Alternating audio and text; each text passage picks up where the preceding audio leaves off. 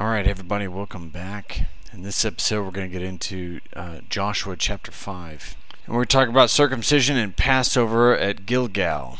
And the second work at Gilgal, a radical obedience. We'll just jump into the first verse. The fear of Israel's enemies at the faith and obedience of Israel. So, verse 1 So it was when all the kings of the Amorites who were on the west side of the Jordan, and all the kings of the Canaanites who were by the sea, heard that the Lord had dried up the waters of the Jordan from before the children of Israel until we had crossed over, that their heart melted, that there was no spirit in them any longer because of the children of Israel. So, melting hearts are a great great thing if they melt into uh, repentance. But sometimes hearts melt before God and then solidify again into an even harder state. And when our spiritual enemies see that we are trusting in God and are willing to step out in obedient faith, even when it seems crazy, they instantly lose confidence in their battle against us. And we may forget, but our spiritual enemies always remember that if God is for us, who can be against us? Romans chapter 8 verse 31. And they know that when we are really trusting in God, their defeat is assured. So it would appear to human wisdom that now was the time to strike. Fear had gripped the enemy, but in spiritual warfare, and that's what we are in uh, dealing with, always proper preparation is essential. So let's jump into verses 2 through 8, where the circumcision of Israel at Gilgal. And at that time the Lord said to Joshua, Make flint knives for yourselves, and circumcise the sons of Israel again the second time. So Joshua made flint knives for himself and circumcised the sons of Israel at the hill of the foreskins. And this is the reason why Joshua circumcised them. All the people who came out of Egypt who were males, all the men of war, had died in the wilderness on the way after they had come out of Egypt. For all the people who came out had been circumcised, but all the people born in the wilderness on the way as they came out of Egypt had not been circumcised. For the children of Israel walked forty years in the wilderness, till all the people who were men of war who came out of Egypt were consumed because they did not obey the voice of the Lord, to whom the Lord swore that he would not show him the land which the Lord had swore to their fathers that he would give us, a land flowing with milk and honey. Then Joshua circumcised their sons, whom he raised up in their place for they were uncircumcised, because they had not been circumcised on the way. So it was, when they had finished circumcising all the people, that they stayed in their places in the camp till they were healed. So, apparently, all during the forty years of waiting in the wilderness, none of the sons born during that time had been circumcised. Now God commanded that this be done. So Joshua makes clear the reason why there was a new generation born in the wilderness, because the old generation did not obey the voice of the Lord and take the promise of a land flowing with milk and honey by faith. And this new generation was raised up in place of the generation of unbelief. God's work would go on, but the people of God who had unbelief would not share in it. So circumcision was always a powerful act of consecration to God. In it, an Israelite said, I'm not like other nations. I listen to God and do what He says I should do. And it was stepping out in faithful obedience and identifying yourself as one of the Lord's people. And it was renouncing the flesh of the world.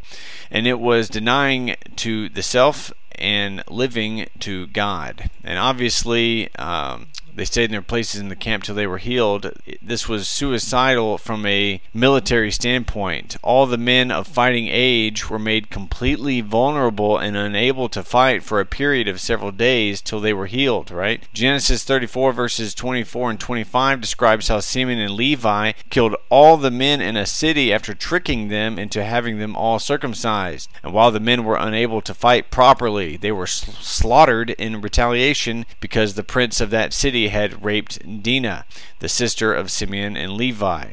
And this could have been the fate of Israel here in Joshua chapter 5. So not only did Israel cross over the Jordan at a militarily undesirable place, right in front of Jericho, the strongest military outpost of the Canaanites, they also incapacitated their army for several days. And they did this because they trusted God and his directions instead of their own wisdom. And they were put in place in the place where they could trust in nothing nothing but God alone. A hard place, but a good place. So God only asked this of them after he showed his greatness by the Jordan River crossing. And when we remember all the things that God, uh, the power of God, has done in our lives, and we are willing to trust Him with radical obedience, right? And then we get the effect where God is going to roll away their approach in the coming verse. Let's look back real quick at verse 2 circumcision was a sign of the covenant between god and his people genesis 17 verses 9 through 14 it was god's sign to noah in genesis chapter 9 which was in the sky. Why? It was a covenant not only with noah but with all of nature. So abraham received circumcision as a personal seal of the righteousness of the faith he had in romans chapter 4 verse 11 right? And it could be nullified by disobedience romans chapter 2 verse 25 we too are circumcised with the circumcision made without hands in christ Christ, Colossians chapter 2 verses 11 through 12. The fact that this is linked with burial and resurrection is precisely what has been emphasized in the two sets of stones in Joshua chapter 4, right? You get the second time in Isaiah chapter 11 verse 11. So looking at verse 3 a little bit more closely, this might seem surprising for a military commander. They were in enemy territory and thus especially vulnerable, right? Remember Genesis 34 with Dinah?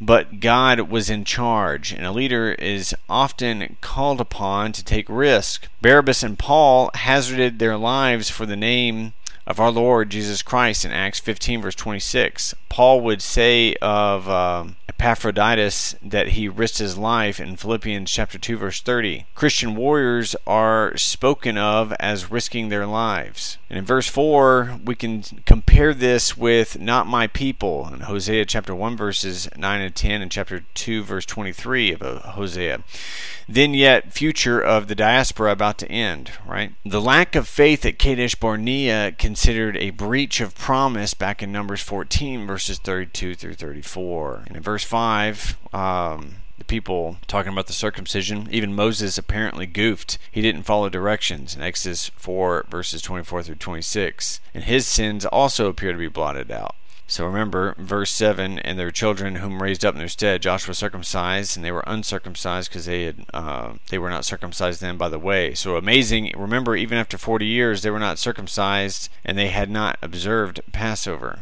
And Gilgal in these passages means rolling away. All right, let's look at verse 9 real quick. The effect God rolls away their reproach. Then the Lord said to Joshua, This day I have rolled away the reproach of Egypt from you. Therefore, the name of this place is called Gilgal to this day. Right? So Gilgal means rolling away. So, what reproach, what dishonor? Their shame from Egypt, right? The shame of their degrading slavery. So, God called Israel to a place where they saw themselves as they were in Him. By faith, they could see themselves as an obedient, trusting people and stop seeing themselves as they were in their slavery and bondage. And of course, this is the same work God wants to do in us, taking away the dishonor and shame of our previous sin and rebellion and seeing ourselves as who we are in Jesus. And how was the reproach rolled away by their radical trust and obedience to God by taking the specific action He told them to? So, what is the reproach of Egypt? The common view um, is that some will view this as referring to the reproach which proceeds from Egypt, the reproach with which the Egyptians would have reproached the Israelites if the Lord had failed to bring them into the land according to his promise. And this would have been supported by Moses' intercessions in Exodus 32, verse 12, Numbers chapter 14, verses 13 through 16, Deuteronomy chapter 9, verse 28, and chapter 32, verse 26 through 27. And however, if that is what the reproach of Egypt means, it would have required only their successful entry into Canaan to roll it away. So here it is achieved this day of circumcision. So another view is the badge of freedom. Circumcision was prohibited to the Hebrews while they were slaves in Egypt. It was a distinctive mark of the ruling class in Ezekiel 32 verse 19 and Jeremiah chapter 9 verses 25 and 26. Even so, it did not have the same significance for the Egyptian. For the Israelite, it was a token of his relationship to God. So lack lacking it, no Israelite could eat the Passover in Exodus 12, verses 43 through 48 and that would be to his reproach. Our application is highlighted in Ephesians chapter 2 verses 11 through 19. So delivered from the bondage of Egypt for 38 years, the people of God were slow to avail themselves of their God-given rights and privileges, right? And how about us?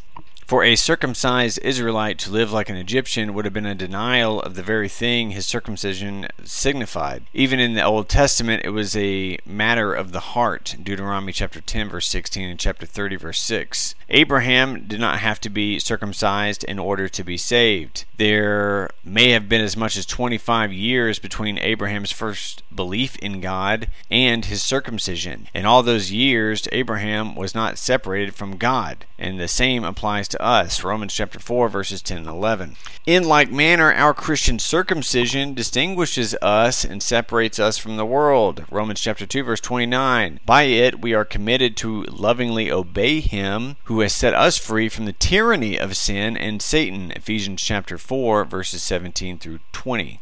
So remember the controversy that led to the confrontation in Acts 15. The Judaizers who were adding human works to God's grace in Ephesians chapters 2 verses 8 and 9 and uh, Galatians chapter 5 verse 1. Believers had the true circumcision, right? Philippians chapter 3 verses 1 through 3. It was a spiritual surgery had given them a new heart found in 2 Corinthians chapter 5 verse 17, Ephesians chapter 4 verse 24, Colossians chapter 3 verse 10, and Ezekiel chapter 11 verses 19 and Ezekiel 36 verse 26 as reference. This perception was embodied in the naming of the place. Gilgal meant a wheel or rolling away. Isn't it too bad that we rarely communicate the real significance of Christmas or Easter, right? With the pagan holidays. It becomes Joshua's center of operations in chapters 9, verse 6, chapter 10, verse uh, 6, 15, and 43, and chapter 14, verse 6.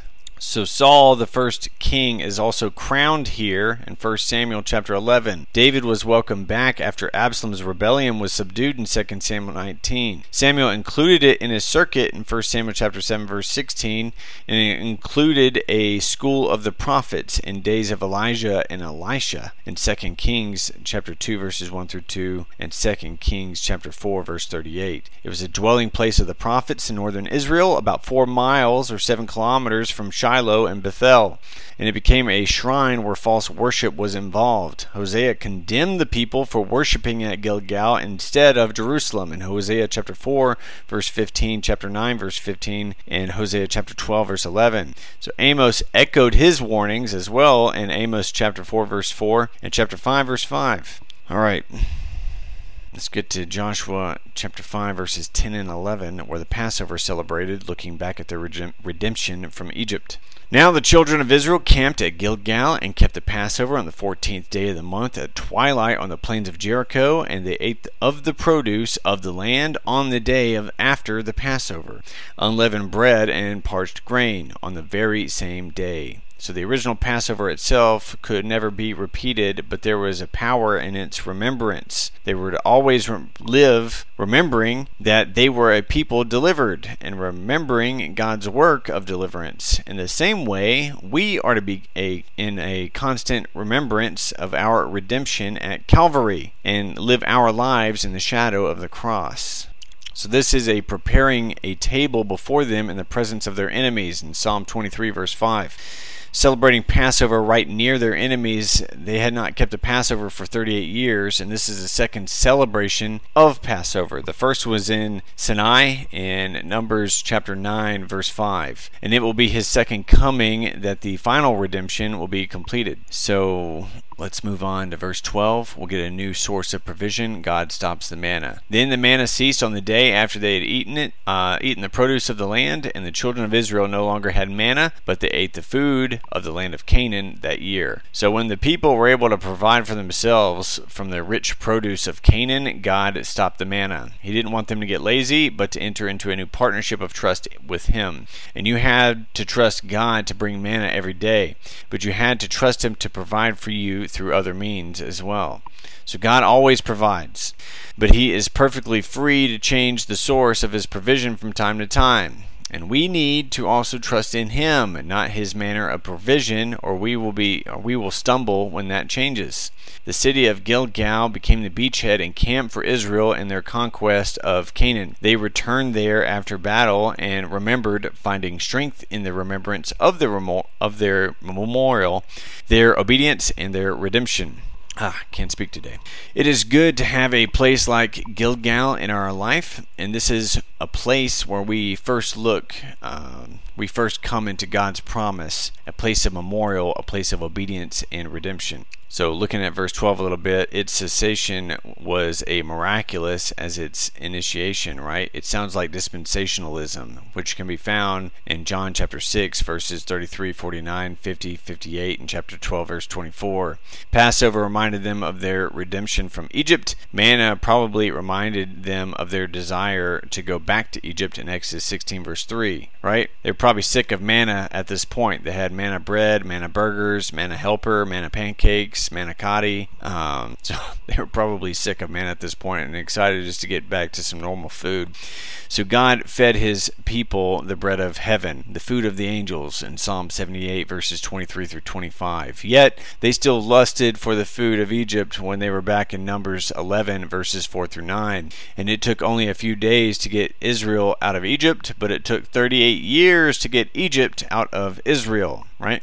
So Jesus gave his life for us and he gives his life to us. 1 Corinthians chapter 5 verses 7 through 8, right? And Colossians chapter 3 verses 1 and 2 says, "If you then be risen with Christ, seek those things which are above, where Christ sitteth on the right hand of God, set your affection on things above, not on things on the earth." All right, let's take verses 13 through 15 where Joshua is going to meet with the commander of the army of the Lord. And it came to pass when Joshua was by Jericho that he lifted up his eyes and looked and behold a man man stood opposite him, with his sword drawn in his hand. And Joshua went to him and said to him, Are you for us or for our adversaries? So he said, No, but as a commander of the army of the Lord I have now come. And Joshua fell on his face to the earth and worshipped, and said to him, What does my Lord say to his servant? Then the commander of the Lord's army said to Joshua, Take your sandal off your foot, for the place where you stand is holy ground. And Joshua did so.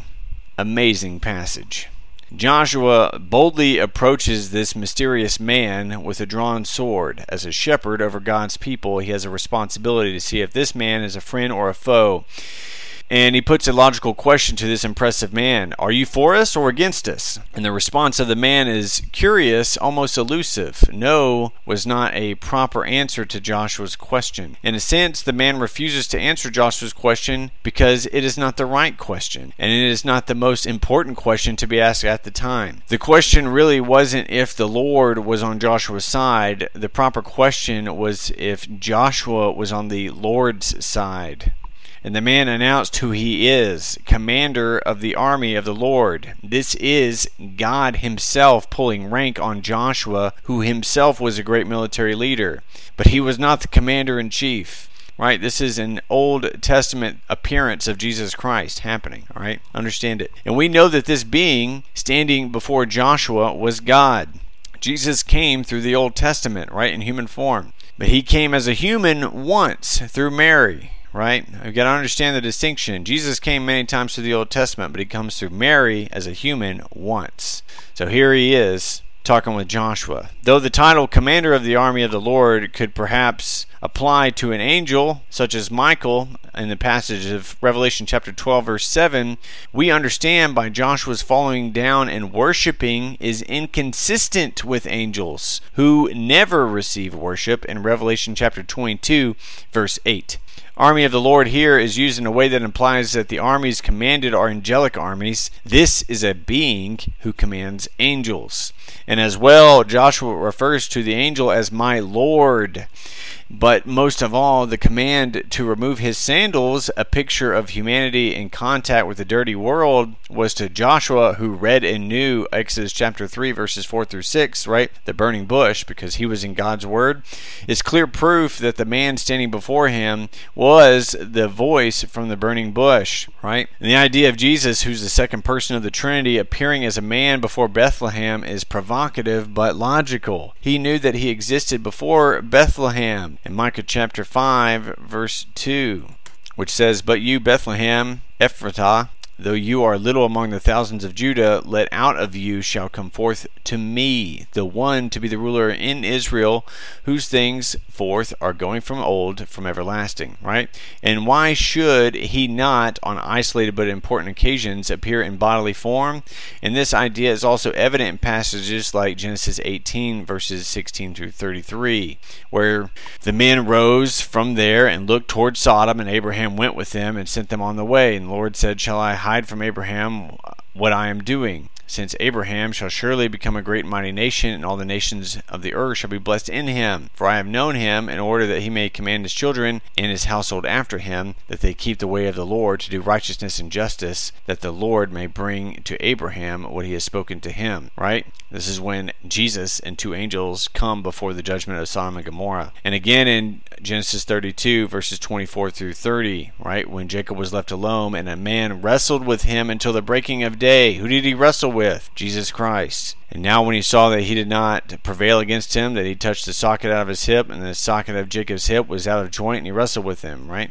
In Judges chapter 13, verses 1 through 23, again the children of Israel did evil in the sight of the Lord, and the evil delivered them into the hand of the Philistines for 40 years.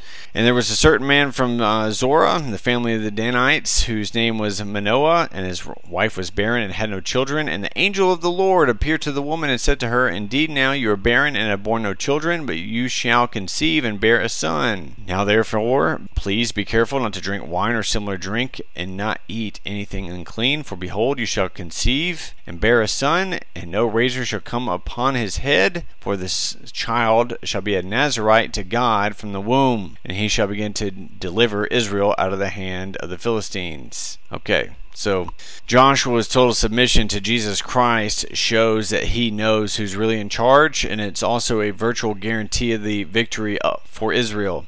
When we follow after the commander of the army of the Lord, how can we possibly lose?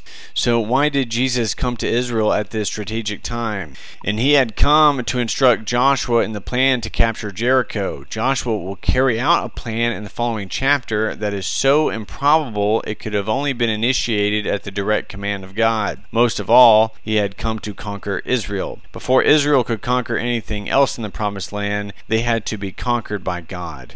And Joshua's total submission shows that they are conquered by him. And this is the missing element in a life of victory for many Christians. They have not been um, and are not continually being conquered by God. We must allow ourselves to be conquered by Christ and then follow him. Now let's look back real quick. The phrase lifted up his eyes every time used is a prelude to a major milestone in Scripture. It's like a brave century. Um, Joshua issues a challenge to the guy he sees, who turns out to be Jesus.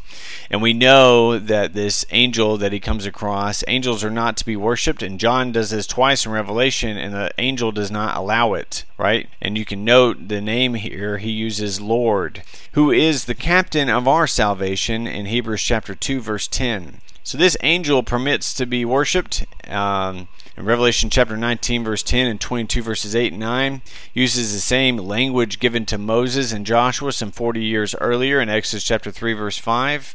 The methodology here, um, for example, note the role of the shoes. You had the calling, there's no shoes in the tabernacle, the divine provision in the wilderness in Deuteronomy chapter 29, verse 5. Boaz has the marriage license. It's a symbol of shame in Deuteronomy 25, verses 9 and 10. Uh, marriage license in Ruth chapter 4, verses 7 and 8, and it's a symbol of stature for John the Baptist in Matthew chapter 3 verse 11, Mark chapter 1 verse 7, and Luke chapter 3 verse 16. So the holy ground within heathen territory, there is no such thing as secular and sacred, uh, common and consecrated when you are in his service. 1 Corinthians chapter 10 verse 31. The Lord had promised to be with Joshua just as he had been with Moses back in Joshua chapter 1 verse 5. To Abraham the pilgrim, the Lord came as a traveler to share in a friendly meal in Genesis 18 verses 1 through 8. Right? To Jacob later on, the schemer, he came as a wrestler to bring him to a place of submission in Genesis 32 verses 24 through 32. And to the three uh, Hebrew young men, he joined them in the fiery furnace, you'll remember in Daniel chapter 3, verse 25. Our Lord always comes to us when we need him and in a way that we need him. In Zechariah chapter 14, verse 3 says, Then shall the Lord go forth and fight against those nations, as when he fought in the day of battle. Right? And when was this? It was right here. And also in Numbers 21, verse 14. So we currently are are engaged in a warfare. And the key lesson of chapter 5 is that we must be spiritually prepared if we're going to be successful for His name. Humble worship in Ephesians chapter 3, verse 14. We have to have a holy walk in Ephesians chapter 4, verses 1 and 17, verse 5 or chapter 5 verses 2 8 and 15 and then we have to have uh, there's heavenly warfare in ephesians chapter 6 verse 10 so like joshua we have already been given our inheritance in ephesians chapter 1 and 2 now yet we must overcome the enemy in order to claim it for ourselves and enjoy it. All right next time we'll get into chapter 6 and we'll talk about the conquest of jericho. Thank you for joining me